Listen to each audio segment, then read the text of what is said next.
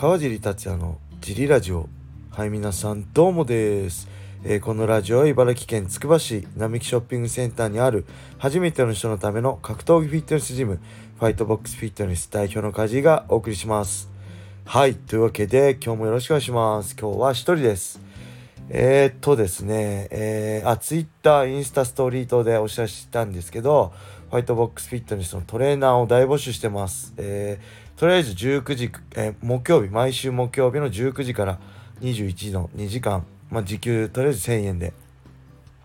えー、まあ、プロとかね、あのー、まあ、選手とか関係なくしっかりミットをも、もまあ、難しいミットではないんで、あの、ミットの技術はどんどんこちらでね、一緒にやってって覚えていただければいいんで、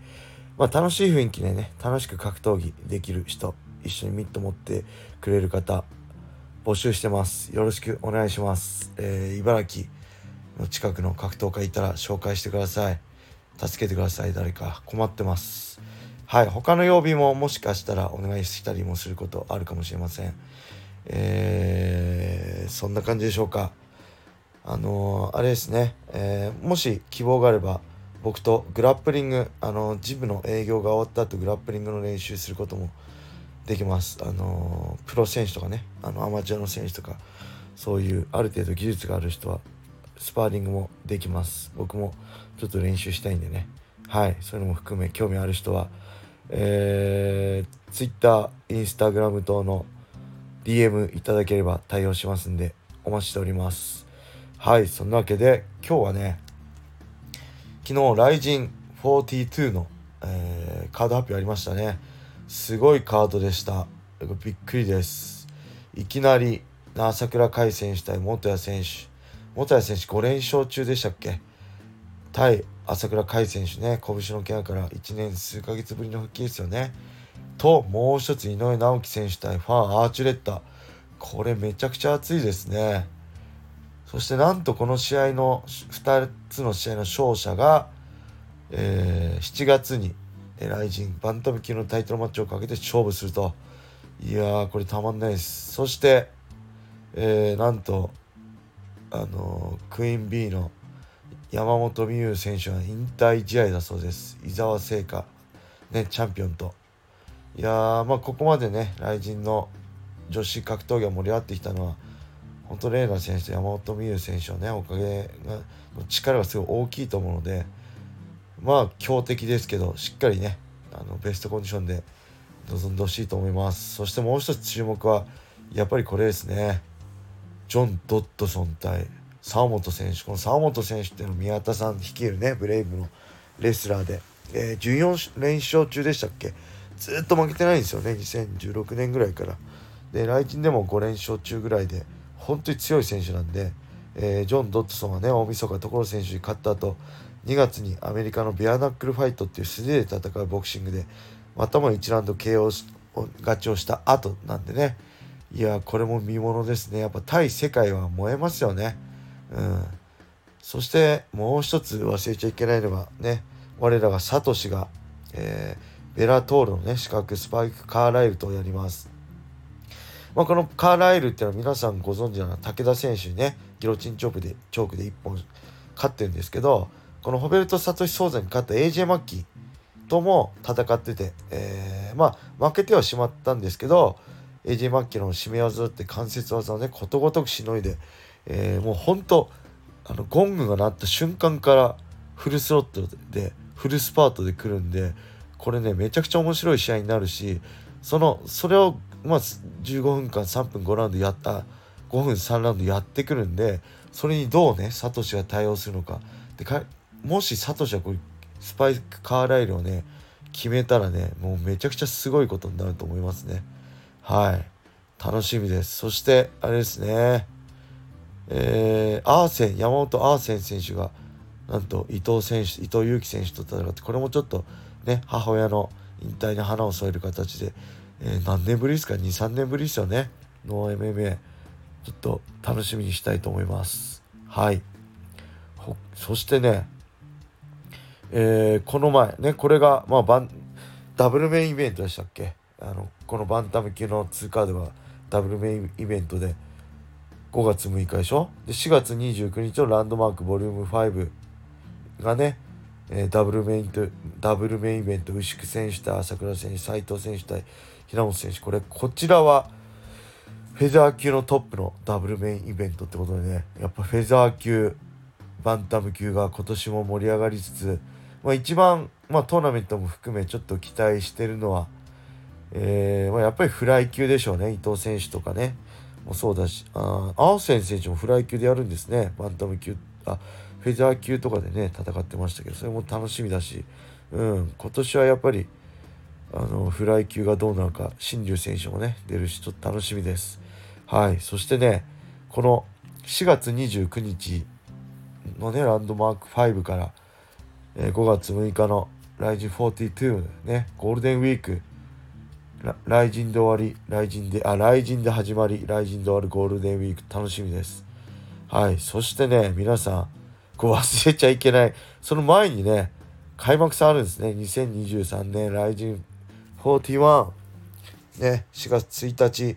大阪ですよ。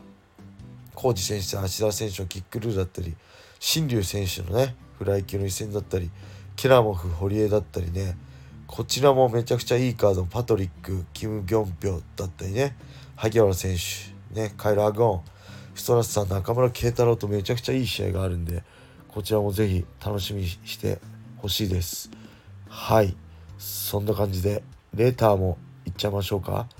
レターもね結構来てるんですよ。ありがとうございます。川内さんお疲れ様です。25歳社会人アマチュアグラップラーです。質問なのですが今はあまり聞かなくなりましたがプライド、ドリーム時代の試合中、4点膝を、視点膝を打ち込む際に、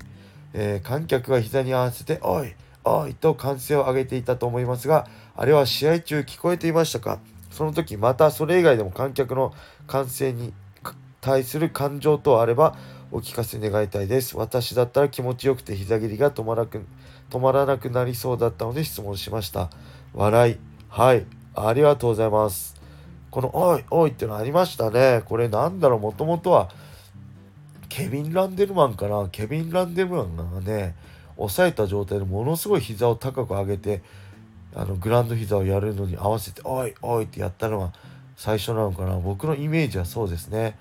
でこれはね聞こえます歓声って聞こえるんですよまあ集中して聞こえない時もあるんですけど大概聞こえますね。でこれねすごい嬉しい嬉しいのが一つ。あとはね逆に完成に乗せられるっていうのはね僕は結構あります。完成がこのね膝切りが止まらなくなりそうだって言ってますけど僕もその完成に合わせてすげえ盛り上がってるからあのー、それに乗っちゃってガンガンいっちゃったりねその盛り上げファファンの完成の盛り上がりにこっちもつられてまあ試合が激しくなってくっていうのはねあると思います。若い時は特にありました、うん、ゴミ高乗り戦とかもねそうだしエディアルバレス戦とかもそうだしやっぱりねファンの声が何よりも選手の力になるっていうか乗せられるっていうのはねあると思います。はい。それではもう一ついきましょうか。あこれギフト付きレターいただきました。久しぶりに。ありがとうございます。嬉しいです、えー、川地さんこんばんは。K1 の解説でマサトがよく切らなきゃパンチは当たらないと言っているのですが MMA にも当てはまるのでしょうか？USC 時代の川地さんは蹴りで圧力をかけることで組みやすくしているように見えたので蹴りの有効性を教えてほしいです。はいありがとうございます。まあこれはまあだまあ基本的にそうでしょうね。あのー、まあ MMA の場合タックルもあるんであのー何も打撃出さないで今時ねタックルいきなり行ったって切られちゃうし、まあ、そのタックルのプレッシャーがある、ね、タックルが来るかもっていう意識があるからこそ打撃が当たるっていうのもあって、えー、蹴りとパンチも多分そうなんじゃないでしょうか。パンチだけしか来ない選手のパンチのねあパンチを防ぐのはまあそこまで難しくないですけど、まあ、蹴りかパンチか分からない中でパンチを防ぐっていうのはそれだけその選択肢が多い中でのディフェンスなんで難しいし MMA でよりもタックルね蹴り、まあ、いろんなありますよね。パンチ。いろんな攻防がある中で一つのあのオフェンスをディフェンスするしかないっていうのはもうその時点で大変だと思うんでもう本当にいろいろ混ぜた方がいいってことですよね。打撃で倒すっていうこう最終的な目標が例えばパンチで KO であれパンチで KO するのが目的だからパンチだけしてればいいっていうわけじゃなくてその前に蹴ったりタックル行ってテイクダウンしたりするからこそ相手がねいろいろ迷いが出て自分のパンチが当たりやすくてより KO の確率が上がるっていうのは常だと思うので、まあ、その辺のことをこの正人先生も言ってるんじゃないでしょうか。はい。まあ、けで僕の場合 USC 時代ね蹴ってましたけど蹴りの有効性っていうかうーん、まあ、蹴りの有効性ってわけではないんですけど、まあ、USC 時代の戦い方の僕の考えはじゃあもう10分経っちゃったんで今度あのもし興味があればお答えしたいと思います。もし興味あればレターいただければ答えます。はい。そんな感じで今日はこれで終わりにしたいと思います。皆様、良い一日を。またね